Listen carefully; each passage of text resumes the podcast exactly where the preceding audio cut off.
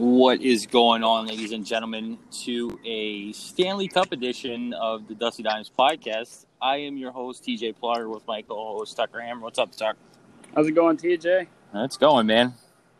It's going. Today we got uh, Tom Chorske on. Dude, uh, one, yeah, got that. We got um, it's it's it's funny because we got NHL questions, and he's involved in junior hockey as well. Yeah, so this is going to be big for both perspectives here. Absolutely, absolutely. And uh, I wanted to I wanted to touch on um, the stuff we uh, we spoke about uh, the last podcast with John Chiavo and, and Doug Lubner. That Yep. uh, to, for people that don't know, we had to take the podcast down for issues, so we, we apologize for that. Uh, we're going to touch on touch on the stuff here that uh, with Doug and and the whole John Chiavu thing again for people that didn't get a chance to listen. Leave some of the more illegal things out of it this time. yes, we won't. We'll, we'll we'll we'll let that go. That's over and done with. Let you snowflakes melt in Uh, your own little happy place. Time time to move on. So yep. time time to move on. It's it's over and done with. So Yeah, but I mean, Keish is here now. Keish, what's up, buddy? What's up, boys? It's going, man. How you doing, buddy? going. We got uh I just sent an invite to Tom Ch- Tom Chorske. He's actually involved in you know this the St. Cloud Norsemen in the NA. Yeah, really? Yeah, yeah. So we're gonna we're Yeah, gonna I'm to their camp. yeah, we're gonna touch on it with them with that as well, and then we're gonna talk about. I was telling Tucker uh, uh, that we're gonna talk talk about uh, John Chiavo and, and Doug Lubner thing again. That people didn't get a chance to listen because we had to take the podcast down. So we'll we'll touch on that. We'll touch on that again, and um, I actually want to talk about the whole Tampa Bay Lightning facility getting shut down as well. Yeah, I seen fucking uh, Auston Matthews too. I hate I hate I hate I hate to say it, but I think it's over, boys. Yeah, I think it is too. Tampa Bay is like shut down now after multiple players have tested positive. Yep, I I think it. I think it's. I think we're not going to get a Stanley Yeah. Cup champion this year. No. No. Cut the season. Let everybody heal up, recover from this. Absolutely, and start fresh in Government start fresh in. September, October. Yeah. When the election's not happening, absolutely. Just fucking. So we'll just give this one to Pittsburgh. We know they're winning that one anyway. Shut the Stop! fuck up. Stop! Just go ahead and crown them. Fuck it. Keyshawn, hold on here. We're having difficulties hearing you. Uh, take Crosby's dick out of your mouth real quick. Yeah, But shit's so uh, ladies and ladies and gentlemen, we have Tom Chorske. What's up, Tom? Hey guys, how you doing? Good, good. Thanks for uh, taking the time out to talk to us tonight. Oh, no problem. I uh, I appreciate the invite. Absolutely. And uh, first, I want to say, you know, can you talk about the top, what it was like playing high school hockey in Minnesota? Yeah, well, you know, in, in Minnesota, and I'll, I'll I'll back up a little bit. Um, Even growing up, when you're, it's it's called community based hockey. Yep. And you play for the town that you grow up in, which means that you're playing with, you know, you're playing with your classmates that you go to school with, and you're playing with the kids that live down the block with you. Whereas, you know, the other systems, usually in other states around the country, you know, you you might be playing on a on a, a selected team of players, you know, from different schools and different neighborhoods or communities, and and um, and it's not necessarily inherently bad, but when you play with the kids that you grew up with and they're in your school and you've played with them, you know, kind of your whole life, and now you typically go to high school with them, there's such a bond and there's so much camaraderie and you're playing for your you know your town Mhm. and you're playing for your school you're playing for your school. And everyone in town and all your classmates you know your non-hockey non-hockey playing classmates um, are there rooting for you on a saturday night at the local arena against the crosstown rival. And it makes for a very very great environment i guess as a as a as a high school kid it's like friday night under the lights you know for football. And if you can imagine that you know it just it makes your your passion for the game um, so strong. And and i would say that the one you know the advantage of the other systems or other other programs and platforms probably makes kids a little more resilient and gritty, and they've kind of, you know, always have clawed and scratched to stay on their team, and and they've always every year they might be switching teams and jumping over to the you know the flashy shiny team or you know whatever happens um, but and, and, it makes those players like i said they're a little more gritty and tough maybe coming out of the gate when they're 18 but the kids in minnesota i will say super passionate about the sport and typically um, have learned how to be you know really uh, committed to to their town or to their jersey or to their logo and to their teammates absolutely and, and, speaking of that, you were you were passionate about when you played and you were given the name Mr. Hockey in high school. What what was that about? Yeah, so that's um, you know at the time was an honor, and it's actually grown into you know we're we sit here like 35 years later, mm-hmm. um, and the first year was just someone came up with the idea that we should have a a um, high school player of the year award, okay. and they called it Mr. Hockey, and and I was fortunate to be, you know, a senior. It's for a senior um, player, and it covers the whole state of Minnesota. And and that year, uh, Herb Brooks uh, from Miracle and and you know New Jersey and New York Rangers and Pittsburgh Penguins fame. Um, he he was the presenting, uh, you know, coach and guest of honor. So that was pretty special you know, it's 1985. It's five years after he's won the, you know, the Miracle on Ice gold medal game.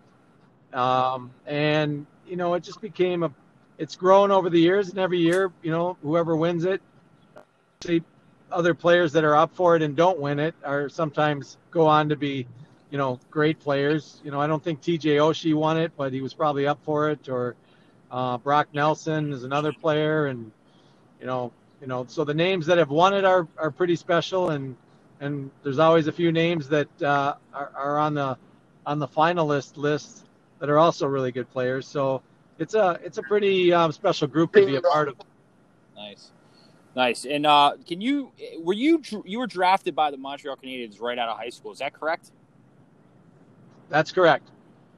What what was that like? Uh, was that like a mind whirl? like you just getting dra- like right out of high school? Because usually you don't you don't see that usually nowadays. Yeah, you know, um, you know, I qualified age wise to mm-hmm. be drafted, and I guess to be honest, I I figured I, would, mm-hmm. but I was not projected. I was not projected to be drafted in the first round. Um, I was a sort of a mid second round projected player and so as it turned out, I you know I at that time not many players traveled to the draft. I don't think, um, certainly not in entourage fashion that they do these days. But um, so I was I was sitting by the phone and excited for that day. I remember it was a Saturday and I was anticipating being drafted. But when the phone rang and, and it was Montreal, it was a media. I don't remember who it was, but it was for I think writer columnist calling from Montreal. He got to me first. He must have had an inside scoop from mm-hmm. someone in the organization. and the draft was in Montreal, and back then, you know, Montreal probably had a little more cachet even than it does now. It's still an original six and still a really, you know, historic and and um, you know amazing brand of hockey in in in the NHL and in Canada. But uh, to get that call that they had taken me 16th overall, and it was you know in Montreal by the Montreal Canadiens, that was a bit of a mind whirl. That one kind of yeah. hit me between the eyes, like wow, didn't see that coming. that's awesome. And then uh, you played 59 games with uh, Sherbrooke Canadiens in the AHL. What was the jump like going from NCAA to professional hockey? Yeah, you know, it was a jump. Um, mostly on the on the lifestyle and kind of the environment of of um, AHL hockey then, which in '89 was still a little rough and tumble. Um, yep. You know, I was coming out of Minnesota hockey, which is no fighting, and pretty pretty pure hockey and traditional, you know, um, that traditionalist type hockey game. And fortunately, we had plenty of tough guys on our team. So it wasn't like I was uh, having to drop the gloves a whole lot, but uh, just being in that environment, you know, learning to play, try to you know play your shifts, you know, around probably a fight every period or a couple fights every period. Um, you know, it's just an adjustment to for a kid coming out of Minnesota and getting thrown into uh, French French Canadian Quebec Yeah. and uh, little you know Anglo University college guy.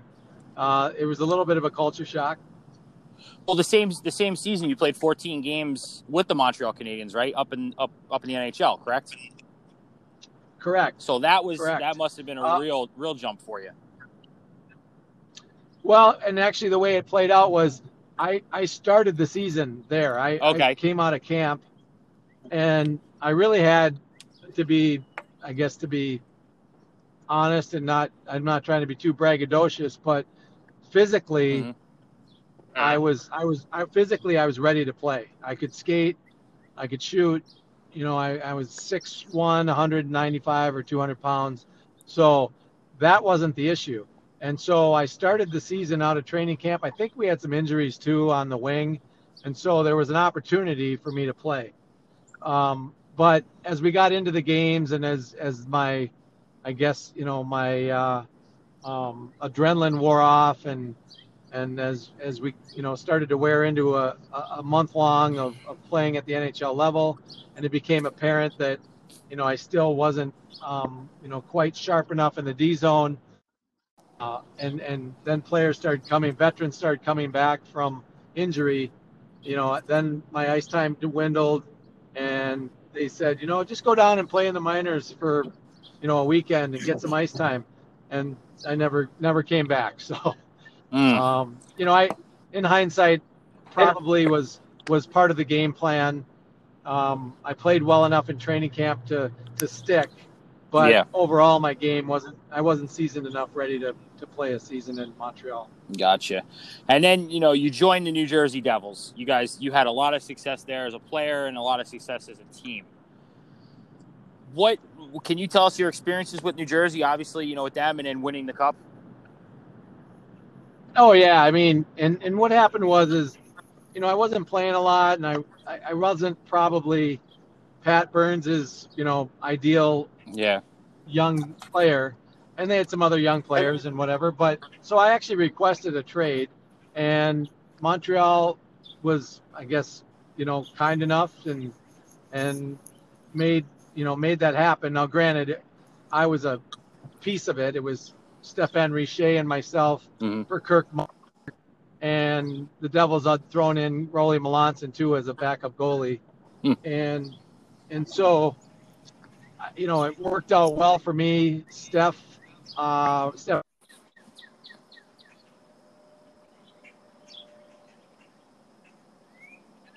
Together from Montreal. Um, so, you know, I, I guess Okay. he seemed to take the trade okay. You know, I, you know, you play in Montreal, it's, he was really under the microscope a lot. And, you know, I don't, I don't think he minded playing in New Jersey with a little less, um, with a little less press um, Yeah. you know, kind of just on him all the time. So he, he performed real well too, and it, so it worked out for both of us really well. Um, you know, four years later, we were part of a Stanley Cup championship. It worked out for Montreal too. Kirk Muller went there and was a captain, and they won a Stanley Cup a couple of years before us even. So um, it was a welcome change for me, and and you know, anytime you you get to play a, you know, I was a I guess a top nine role and and got to kill penalties. Uh, so my ice time, you know, went way up and and my success went way up, and so that was a big part of my my NHL, you know, career was was spent in New Jersey, winning a cup. Um, I met my now wife there, and we're still married Nice. 20 Congratulations. 25 years, and so Uh, yeah, it was a no big problem. deal. And then uh, yeah, thank you you, know- thank you. talking about Lou Lamoriello, why was he so good at what he did in New Jersey? Um, you know, he's a stickler. Uh, it, it's really black and white with him on on what he um, believes should be, you know, allowed. How sort of his, you know, his his whole, I guess, Mhm. operating procedure. um, you know, or his his process is very is very methodical, and you know that that combined with Jacques Lemaire, you know, the two of them made for a, Yeah. a really good recipe. And I think at times, you know, initially when you you feel like you're you're operating under a really heavy hand at times early on, but over time we started and granted, I mean, he went out and he acquired was able to get Scott Stevens and Randy McKay and you know, Steph and I came in and then they they had drafted Billy Guerin and Brian Rolston and um, um, Zella Pukin and you know just just did a great job. And then the veterans in Daneyko and Driver and Johnny Mack and um, Tommy Albelin and and then here comes Brodeur uh, coming up. So you know it all started to come together. And even though we had, I guess maybe a lot of rules, you know, you kind of had to shave at least regular season, and you had to keep your hair cut, and you had you had to use you know red tape on your Red socks, and you had to use white tape on your White socks. Um, you just felt like you know, and sometimes it was like a little overbearing that there was all these rules Yeah. that we had to abide by, but it worked. And and once you started putting together wins um, over losses, and you could just feel it. You could feel that we had something going on here, and it was very, you know, again between between Lou's sort of rules and guidelines and boundaries, and Jacques and Larry Bird's. I mean Larry, Yeah. Larry Bird. We call him Bird. Um, Larry Robinson. You know, between their their on ice systems, um, it just felt like we were kind of a machine, and you just showed up, and you punched the clock, and you did your job, and everyone had a job, and they all respected that and did their job, and it just worked. And so we started to just buy into it. I guess That's- that's awesome. Leave it. And then you know the, the you're playing the Red Wings in the Stanley Cup. You know they're they're a dominant powerhouse. How do you? What's the mentality, like the mindset you that you go into the locker room before Game One? So um, I think by that time, and you know, any team that reaches the Mhm. finals, you know, from the outside, it might from the outside it feels like, wow, you know, what a grind, and and it's got to be amazingly tough, and it is physically tough, but mentally and emotionally, by the time you get there, it means that you've won, you know, a lot of series. You've won three series, and and however many games you've had to play to get there. Um, so you're you're you've kind of you've got your formula Yeah. down pat, and you're in a you're in a rhythm. And so, you know, I think we felt by that time we were pretty confident, not not cocky, but like I sort of alluded to, we kind of had this system, and we just would flip the switch when Yeah. they dropped the puck, and we knew what we were doing, and we knew what we knew what worked for us. And and Lemaire Lemaire was very um, consistent, and it was like if you go down by one or you go down by two, you still don't change what you're doing. If you go up by one or you're up by three, you just you just stick to the stick to Yeah. the system and stick to the plan. So, um, you know, I think we felt like we were the underdog, which sometimes isn't so bad. The, the pressure isn't really on us. Um, yet we felt like we were pretty good. So quietly we were like, yeah, these guys have some star power, but I don't know if you know, I don't know if they realize how hard it's going to be to break through, you know, our system and then break, you know, get pucks past Marty. Brodeur. And, and and and sure enough, you know, we stuck to our game plan, and you win game one. That's so huge. Winning game one in a series Yeah. uh, on the road, and and then we win game two, and we're going home up two, which was probably a shock. And and to be honest, I can remember, I can remember being able to play our game. We had it so down pat, and look looking at the um, Red Wings and and kind of listening to them on the ice.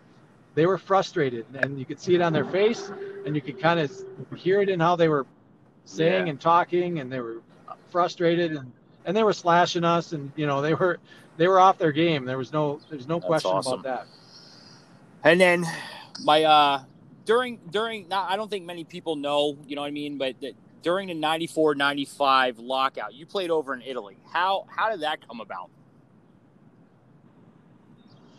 Yeah, so um, we were hanging out in New Jersey for a while, and by that time I had met my, you know, my now wife, and we were, I think, kind of like couch surfing at her sister and my now brother-in-law's place, and we were all still pretty young and didn't have kids or anything, so hanging out, waiting for this lockout to to end, and then it became, you know, stretched in, and we were skating as a team at South Mountain, our practice rink in Yep. in, in West Orange, and um, it started to become clear that this thing was going to stretch out and stretch out, and then they kind of said, okay, well, you guys might as well, you know, pack it in or whatever, and and I had a friend, a good friend of mine, Mike Angelis, who had played college hockey at Minnesota Duluth, and he was playing in Milan. And he reached out and he said, "Hey," he said, "I talked to our our owner and our coach, and they they can, you know, they can get you over here. We have a spot if you want to come over." And so I said, "Heck yeah, I'll go play in Milan and go to Italy and I guess stay sharp and Yeah. make a few bucks." So um, I went over, had to negotiate my own contract, which I didn't do a great job of because the first the first number I threw at him, he jumped at it. I thought I was, I you know, I thought I was throwing a number at him. It wasn't even that Yeah. high. I was trying to be nice too yeah. because I know they didn't have a ton of money, but I threw a number at him. He goes, done. I said, oh shoot, I should have asked for more money, but um, you know, it was it was fine. It was fairly short lived, six six or seven weeks, I think Yeah. um, of living in, you know, paid for your apartment. I got my buddy there. We're, you know, every night we're sort of either going out for a good, you know, a nice little meal and, and home with our girlfriends and, um, and, and the hockey was, you know, I was, I felt no pressure. I actually put up, you know, pretty good numbers during those games. Um, and so it was, it was fun, I would say. Nice. And then uh, I'm gonna I'm gonna fast forward here. You know, now you're now the GM of business operations for the St. Cloud Norsemen. Can you tell us your day to day work? How, how what that's like? Yeah, absolutely. Yeah. So the St. Cloud Norsemen were uh, were formerly the St. Cloud Blizzard, and they were the Brookings Blizzard before that. And we play in the North American Hockey League, the NAL. Yep. Which is a very good, you know, junior league. It's a tier two, so it's a it's the little, I guess, little sibling of of the USHL. Um, but you know, I think I just saw a stat today, like 34% of freshmen last year, college hockey playing freshmen, had you know either come from our league or played in our league. So pretty significant number of players are are getting to D1 hockey um, through the NAL. And uh, what happened was is my buddy and college teammate and pro teammate Corey Millen Mhm. uh, was interviewing for the head coaching job, and uh, he became aware that they were also going to replace and, and clean house in the front office and he s- called me up, or maybe I was calling him to just encourage him and talk to him about the interviewing process. And he said, you know, why don't you come and run the office, and I'll coach the team. and I got kind of excited about it, and he got excited about it. He thought it'd be fun for us to, you know, kind of basically take this team back over uh, because they had been on some, you know, some tough time the year before. Yeah. and we both you know i live i live one hour away from st cloud and he lives two hours away. He's going to have to relocate. I can commute. But um it real op really good opportunity for me to get back into hockey. You know Yeah. I, to, to to this point i was doing broadcasting and i still have been doing broadcasting for fox sports north uh, for the minnesota wild pregame and postgame show which has me you know going over to the rink and sometimes I'm in the press box and when they're on the road I'm in the studio. But when I'm in the press box I'm seeing you know my, well Billy Guerin my old teammate is now the GM yeah. um, and a lot of scouts come through and guys I played with and played against and you know other other coaches and assistant coaches. And so I was in the game around it but this really gives me a chance to get really back into it on on the business side and be really hands-on involved in in the hockey industry if you will and and trying to help these young men um, you know reach their dreams and achieve their dreams of playing college hockey is is a is a big part of it i've got a 19 year old son who's um, on his way as well he hasn't committed to a D1 school, but he's certainly talking to them. And so I felt like, you know, I can, I've been in sales, I've been in business since I retired, um, and I've got a pretty good name and pretty good reputation around Minnesota. And, and I certainly know people around the country and college hockey programs and junior hockey, you know, leagues.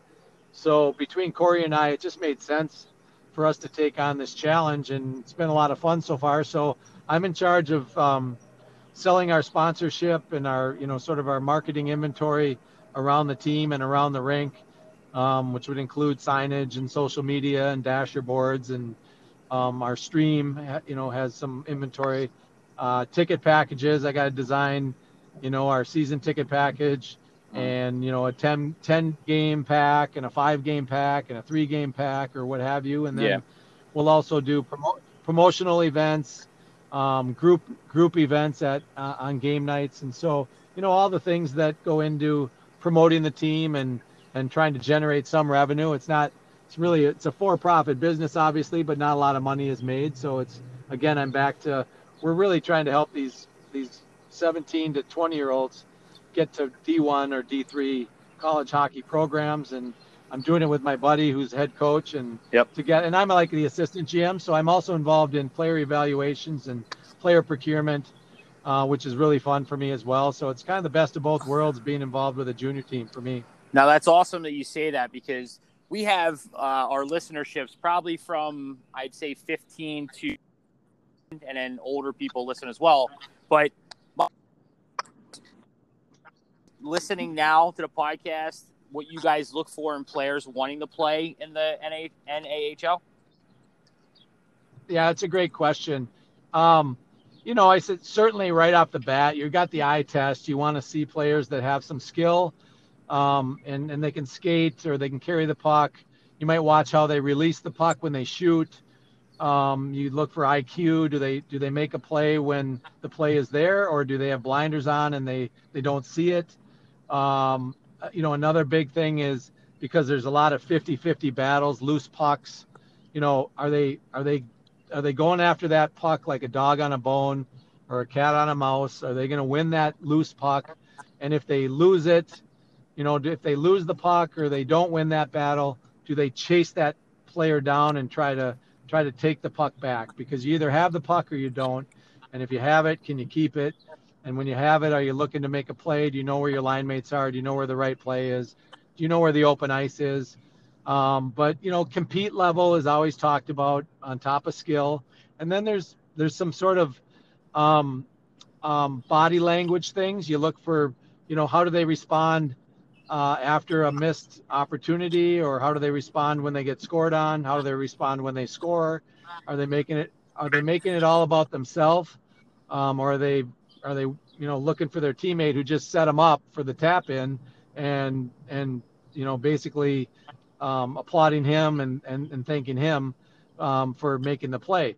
So, you know, there's a lot of things that go into it. It's not just skill, it's not just stats and highlights and numbers. You know, I will say we receive we receive emails with videos, you know, from players saying, "Hey, I want to play for you. Here's my here's my highlight reel." and it's just, you know, 15 minutes of them scoring goals and Yeah. You know, sometimes you you know you're going to wonder, well, how do you defend? How do you compete? How do you Um, back check? I don't. yeah. I'm not. yeah, how do you back check? You know, how do you go after a puck and, and and beat the other guy? And and frankly, you know, it take a lot more work. I I can't quite see who you're playing against that night, and were they any good? You know, I don't know. Yeah, I saw you fire some pucks past the goalie, but I got to go look up that goalie, and if he had a you know 850 save percentage and and uh, six goals against average, you know, he might not be that good. So, you know, we can't just we can't just go, oh yeah, let us sign you up, or we're gonna draft you, you know, with our first pick overall. You know, it's just not doesn't work that way. So, you know, we have to do a little bit of homework. But fortunately, Corey and I, um, and our assistant coach, his name is Casey Mignon, who coincidentally is from New Jersey. nice. He's younger than me, and and he didn't he didn't play NHL hockey, but he he's from New Jersey, and and you know we have to do a lot of homework to to find out which kids are you know are kind of real for real. But you know, yeah, we're looking for we're looking for talent or skill, and we're looking for competitiveness, and we're looking for um, and it all shows up in different areas of the game. And sometimes it's some, like you said, sometimes it's how you back check. Sometimes it's um, how you come off the bench or go on back to the bench. Sometimes it's how you respond to right. adversity. You know, did you you didn't like a call or you know, yeah, it was your fault, um, and your fault. And you know, respond to that the following shifts. You know, did you come out and fix that? that mistake or fix that issue, or did you, you know, go out and take a dumb penalty because you were frustrated over it?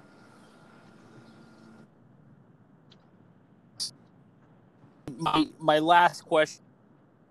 Um, not many people can say they were drafted in NHL, played an NHL game, scored an NHL goal, and won a Stanley Cup. Two for help. Well, you know, I think the list is probably pretty long. Um, my parents were were very supportive and you know got me into the game. Obviously, we I grew up near a, a frozen pond and and then my parents didn't know anything about hockey, so they were just supportive. They they were you know sometimes you hear about parents that are too overbearing and it really is a to a detriment of a of a player. Um, that wasn't the case with my parents. My dad just kind of never played the game, so he just drove me to the rink and and he ran the clock or he opened the door in the penalty box. Uh, he would get our schedules done. He'd order the jerseys and find a sponsor. Um, so you know they he deserves and they deserve credit. And then I had some really good coaches along the way in my youth level um, and and high school level. I really good and still dear friend Keith O'Brien was an assistant coach. My head coach in high school was Jim Baxter. Um, he, he's now passed away, but he was just a like a Christian guy, and again, just a peer. You know, never never was um, condescending or ripped you a new one, and and just was very encouraging. Um, you know, my teammates along the way obviously helped. So, um, you know, a lot of a lot of mentors before I even got to college, and then you know, I think in college I, I would I would credit my teammates. I guys like Corey Millen, who I am friends with now, and our team captain Wally Chapman and playing for the Gophers. You know, I struggled coming out of high school because it was a big step to play in the in the um, WCHA at that time, and so you know I needed I needed the support of teammates to to help me work through those adversities. Um, and then you know in in the in the NHL, um, when I got to New Jersey, Tommy McVie was was really good to me, gave me a chance. Again, supportive, and helped me throughout the pro game. Uh, and then Jacques Lemaire comes in and uh, gives me a, a pretty significant kill penalties and and check the other team's top line. So, you know, I was playing against, uh, you know, Mario Lemieux and Jaromir Jagr and Mark Messier, Adam Graves and Brian Leetch, you know, killing penalties against all these guys. And then five on five, uh, me and Bobby Carpenter usually were the checking line and we'd go mm-hmm. out and try to shut down shut down those offensive um, um, opponents, which was a great role and gave me a lot of ice time. And so I would I would give a lot of credit to Jacques Lemaire and in Ottawa, you know, I Jacques Martin was a really good coach and really good to me and fair, and I, I appreciated him a lot. Um, Rick Bowness was was another guy that was really nice to me and good to me as, as a kind of a player coach. He's still in the game. So I don't know if he listens to the pod, but uh, I would tip my hat to him as being a good guy and give me, you know, giving me some good chances in Ottawa. And then he, he traded for me or picked me up on waivers, I guess, to go to the New York Islanders. So those are some of the those are some of the guys I, and and people I would uh, credit, I guess. Awesome. But other than that, Tom, thank you for uh, taking the time out of your day and, and speaking with us. Yeah, I appreciate it. Thanks, you guys, and uh, good luck and Thank uh, you. nice job. Thank you. Thank you.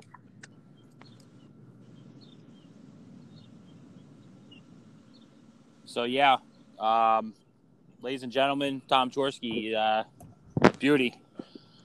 But uh, we're absolutely. we're gonna we're gonna absolutely like. I, and what's great is, and I, I wanted I almost wanted to interrupt him when he was saying some of the things he was saying that I literally preach on the podcast. Oh yeah. You know what I mean? I, I wanted to step in, but it's like I let these it's coming from, you know, an NHL, you know, player, a guy won the Stanley Cup. He's involved in junior hockey now. It's like, listen, guys, it's it's the truth. You know, he like he said, you know, his his dad drove him to the rink and didn't say anything. It's like, but um, one thing I, I want I, I wanted to touch on, I sent you guys the thing today is you know we're, we're- I want to I want to talk about the reputation again. Yeah. It's it sucks it sucks repeating ourselves. It really does, but uh, you know reputation it's it's it's huge in youth and junior hockey. It really is. Um, it, it all starts from uh, GM owners, you know, coaches and everything, and you know the, the and this goes hand in hand reputation with with Doug Lubner. I'll, I'll say it again is, uh, you know, I had I had I had the honor of being with Doug. Doug actually ran a hockey team, uh, gave me my first gig in in coaching, and guy was, you know, hard nosed. You know, wanted things done his way, and and, he- and he wanted to win, right? I'm not going to spend a long time on it here, and and the the main thing is is Doug's Doug's reputation as a human being and a GM of a hockey organization gave him, you know, the ability to bring players in that played for other organizations, right? They they saw what Doug was doing there. And players came in, they were attracted to it. Not only because of Doug is the product he put on the rink and behind the benches. Right? Yeah. So so the so the big thing here is you know if you're gonna if you're gonna run a team an organization I mean have have a good reputation that's that's that's anybody. That, that goes from you know mites to squirts to to junior to to college. That that's the big thing. You know what I mean? Is is have have that reputation where you wanna you want to put out the good product and and you're doing the right thing for the game. Is that I'm not crossing the line there am I? No, I think that's all right. Okay. Um, one thing I wanted to bring up again is, uh, Keish, we're going to bring up the John Chiabu thing again because we have to talk about it because Yeah. of the podcast. Um, for you guys that don't know, John Chiabu is a professional ice hockey player and a professional inline player. Guy, nasty. Guy's dirty. Just can't. Yeah, just disgusting. Can't. Pro- probably the best hands I, I, I've I've seen. Like it's it's unreal. You know, he's got his own YouTube channel. He helps. He gives back to you know helps with with Kelly with Goodwood Hockey, giving back to the game. He also you know he makes videos for you know stick handling and skating and, and endorses Mars blades and everything. And you see the NHL players they they're using them. You know what I mean? And this this guy's endorsing them. You know what I mean? Long story short, here is there was a guy that uh, John put up on his uh, his Instagram, and I saw it. and I actually messaged him, and you know he got back to me right away. And I said, "Hey, can I bring this up on the podcast?" He goes, "Absolutely." So there's a guy named Big Rick seventy four, probably a fucking loser, sits at home and plays with his belly button all day watching fucking Jerry Springer. Says, "I'm not trying to trash this guy." But playing in the SPHL is not that impressive. It's littered down with D3 and under talent. I played with several guys in AAA, juniors, and even ACHA who turned down SPHL opportunities because real life was more profitable. Certainly not the most skilled, le- legit guy in the sub. Right? I, I don't. I- You guys can speak up, but you know, Mm. if you're if you're playing, yeah, clueless. It's like you're just clueless. Absolutely garbage. If you're if you're playing in an organization in a professional organization in the SPHL, it's a Southern Professional Hockey League. Let me just say something, okay? It, it's it's a professional league for a feeder for the uh, ECHL, right? Where do you go from the ECHL, the AHL? Where do you go to the AHL, the NHL? It's a, it it's it's it's a feeder system. It's it's the minor it's minor league hockey. It's a Right. ladder. It's minor minor professional league hockey, right? Some people don't know this, but you know Johnny Quick. You know where Jonathan Quick played his first fucking years in hockey? He's in Reading, wasn't He He was in the ECHL for the Reading Royals, right? The guy played in the East Coast League. He's he's a Stanley Cup champion winner now, right? You got, you got a fucking Conn Smythe too. Yeah. All right. So going back to John, right? The guy's getting paid to play hockey, right? The guy's sponsored by tons of companies, right? For hockey. I, I I'm pretty sure this guy's doing the right thing. Oh yeah. The right thing. He he's doing the right thing. He's you know he's he's I'm I, this guy just baffles me. So this guy writes back, right? Somebody writes back. Then let's see what you got compared to John, right? Big Dick seventy four says. I don't see what the purpose is that would that would accomplish. Just YouTube hockey puck tricks. I'm sure you'll find some 14 year olds doing similar things. It's it's not the same. Like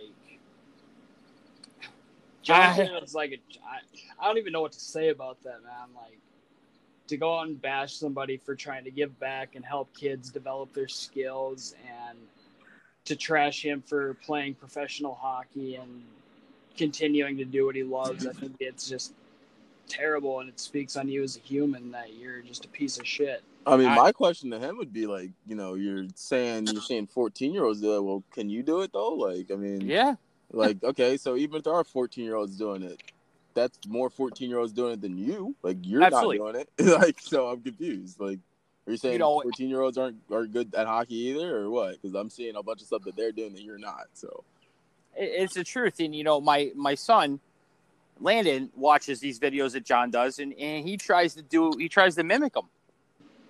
I I have no problem with it. I have no problem with him mimicking John. You know, John John's one of the first people to like videos or pictures of Landon that I put up on Instagram. Oh yeah. You know what I mean? Like, it's if my kid if my kid want to wants to mimic John Chiavu or you know, uh, you know PJ DiMartino or Max Halverson or Joey DiMartino, by all means, I, I listen. I have no problem with that. Yeah. I don't. I don't. By all means. By all means, you know what I mean. If he wants to mock those guys and see, watch their videos and try to do what they do to become a player like him, like them, by all means.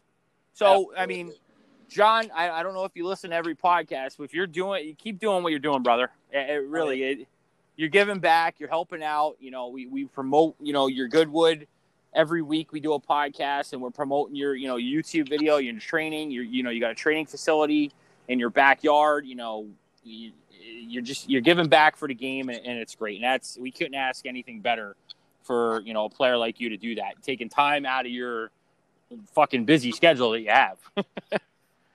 Absolutely. And, and I, I didn't mention this that John won a gold medal with Team USA. So I that that that's an accomplishment in itself right there. Yeah. Like if John didn't even play fucking professional hockey, you know, professional ice hockey, the guy won a gold medal. So that, Yeah, uh, that's it. Any So- comments past that are absolutely irrelevant. Oh, 100%. 100%. But that like I wanted to touch on, you know, we were talking about before the whole coronavirus with the NHL now. Yeah. I, I, I, you don't know what to believe. You really don't. You know what I mean? Like you, you had one week, you had a Bruins player tested for it, and then he was negative. He was asymptomatic, and he was allowed to practice. And they, you don't know what to believe anymore. I say you just scratch the season at this point. We've been waiting for too long. It's just, I think the risk factor's too high. Honestly, everybody's freaking out still. Everybody wants to live in this bubble and be scared for a little bit longer. And I think we just need to do it, get it over with, and come back for a fresh start September, October. I agree. I mean, it sucks because the rinks are opening this week by us, and we literally just went in the green phase today. Yeah. Literally just went in the green phase. Now with this bullshit going on, we're probably going to go back to fucking code red. Let me ask you, how are you guys adjusting to going back to like regular life now that everything's opening up again? I me, I can't wait to get a fucking haircut. I just FaceTimed you looking like I put stuck a fucking fork in a in a socket. Yeah, dude, you look bad. Not even gonna lie. You Yeah, look it was- look a rough. look a little cavemanish. It was bad. It Kinda really was like bad. Crawled It- out from under a dumpster or something. no, I mean it's it, it. I to me, and I'll tell this story. Like I I I've and I told you guys this the other day. Uh, I I literally live my life the same. You know what I mean? I, I go in the stores. I don't wear a fucking mask. I'm sorry if you listen and you're against it. I don't wear a mask. You know what I mean? So I'm at work the other morning. I walk into McDonald's, right? Girl Yeah. looks Cashier looks at me at McDonald's, goes, "You need to have a mask." I'm like, "I got a medical condition because I don't feel like fucking wearing a mask." You know what I mean? So they can't say a fucking word to you if you say you got a medical condition, right? So she shuts up and she takes my order, gets you know whatever, pay my money. I'm waiting. Here comes fucking Karen, the manager, right? Sir, you need to wear a mask. I'm like, I have a medical condition, right? She goes, it doesn't matter if you have it or not, right? And her and I get in an arguing match about it and everything. And I'm like, listen, she was gonna call the cops on me because I didn't have a mask on. I would have paid big money Dude. that McDonald's that day. Dude, I- this like some shit that you pulled at Panera? Like, yeah, oh. it was it was worse. I, I, you know, I told her, I'm like, listen, you're a fucking McDonald's manager. Who the fuck are you? You know, what I mean, just give me my food. She was refusing to give me my food after I paid for it Yeah, Because that's I- problems. because I didn't have a mask on. Are you shitting me? I- And that's the fourth time I've been in that McDonald's in fucking a week and a half, Jeez. and that was the first time I, I it's happened. Right? She goes, "This isn't a gas station, sir." I'm like, "It doesn't matter if it's a gas station or not. Like, I'm not doing. You guys have all these guards here. Like, what's the difference?" And I said this to her. I go, "What's the difference if I stand at the front counter here, right, and I face you without a mask on, or if I go through drive-through and I'm doing the same thing without a mask on?" exactly. Think about it. Think about it. Karen had no answer for that. She just kept threatening to call the cops on me. Because any argument's practically irrelevant. But the funny thing about it was, is the you know I, I work with an autistic guy. You know he, he's got slightly autistic, whatever, Yeah. and he was standing behind me in line, freaking the fuck out, right? Just looking at me like, what the fuck's going on? What the fuck's going on? I leave, right? So I go, I go to the truck. I tell the other guy, Eric, what happened, right? And here comes Nick. Nick comes walking to the truck. He's like, dude, dude, she's calling the cops on you. We're gonna get arrested. And he was freaking the fuck out, right? Just freaking out like the cops were coming. Eric was in on it. He's like, yeah, man, the cops are coming, right?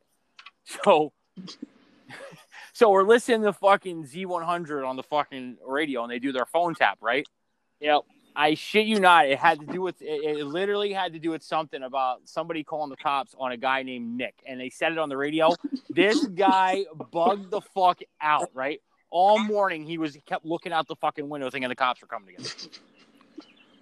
And I just kept rolling with it. I couldn't care. But other than that, yeah, I, I, I live my life the same every day. Yeah. You guys have anything else to talk about?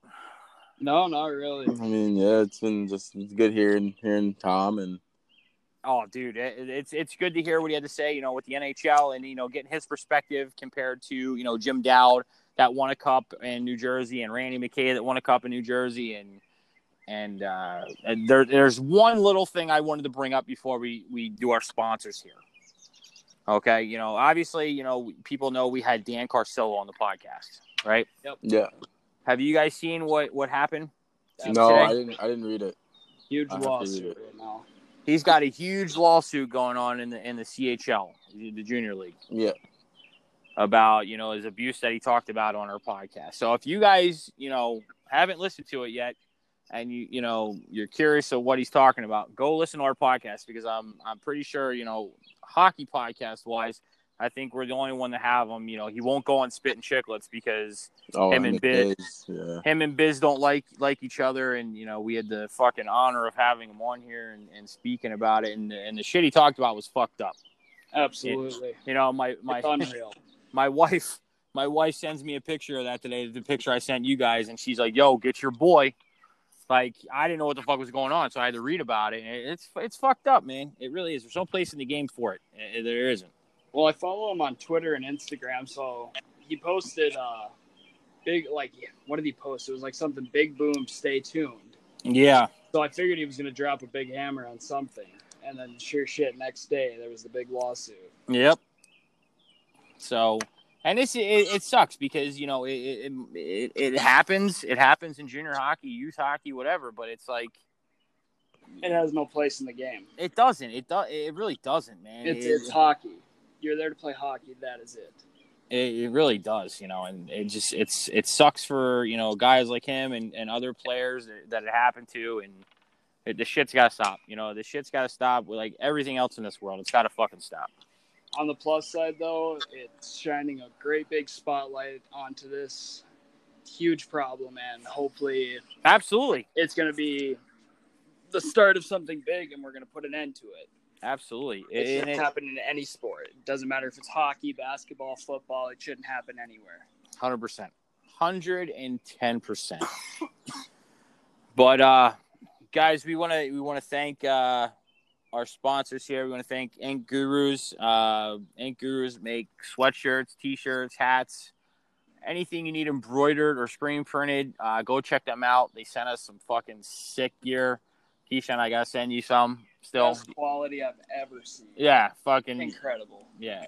Um, go check them out on Instagram and Facebook uh, at Ink Gurus. Also, we want to thank uh, Goodwood Hockey. We spoke about we, we touched on it with uh, Kelly and John Chiavu. Uh, go check out Goodwood Hockey. They're giving back to the game. Uh, great things with those guys. You know, uh, gr- they got good quality stuff too. Go check them out on Instagram and Facebook as well at Goodwood Hockey. Also, want to give a shout out to uh, Case Kings. Case Kings are making uh, Dusty Dimes fucking phone cases, boys. Hell yeah. So uh, go check them out on Instagram and Facebook as well at Case Kings. And if you order something, use the promo code SK104. And last but not least, you you got you want to take it away, Tuck, or not? You you want to make fun of me? Nope. Go ahead. And take it away. Are you sure you don't want to make fun of me with this? Keish, you want to make fun of me? You got it, T. All you. All right, good talk, Keish. Last but not least, we want to thank AT8 Hockey. AT8 Hockey uh, has all your sticks, gloves, hats, undergarment you need. But uh, I, I, I say it every podcast, and the boys make fun of me all the time. They make fun of me on Xbox about it. Best stick I've ever used, and I'm not just saying that. It's the best stick, and uh, go check. great, great kick point. Great, great feel. Great, you know, it, it- everything's great about it. Go check them out on Instagram and Facebook as well at AT8 Hockey and uh, let them know we sent you. But other than that, uh, again, thank you guys for um, for your support. Again, you know, I, I sent the numbers to the boys here. You know, everything's analytics. I sent it to the boys here, like what every week, every Everything- every other climbing. yeah, every everything's fucking climbing, boys. And uh, we, we thank you guys, you know, for the, the young listeners, the the men, the women. We're, we have women listeners. That's that's awesome. Um, men, you know, women, kids, all ages. International listen. International. We you can have international listeners as well. You know, with the analytics. So um, again, thank you guys. We're climbing. Uh, we got uh, coming up next. We we're, we we have Chris Vandenbush, the guy that uh, uh, Dennis Bonvie talked about. His his good buddy that he, he played against and fought against a Oh, lot. Um, Rico Fata's getting to us as well and we have uh, I actually have other guys. Other guys are lining up for uh, for days and stuff. They're giving me their schedule. Other former NHL players as well. So uh, again, guys, thank you, thank you for listening. Keep sending us your questions, send us your support and everything, and uh, stay dusty, guys. Stay dusty.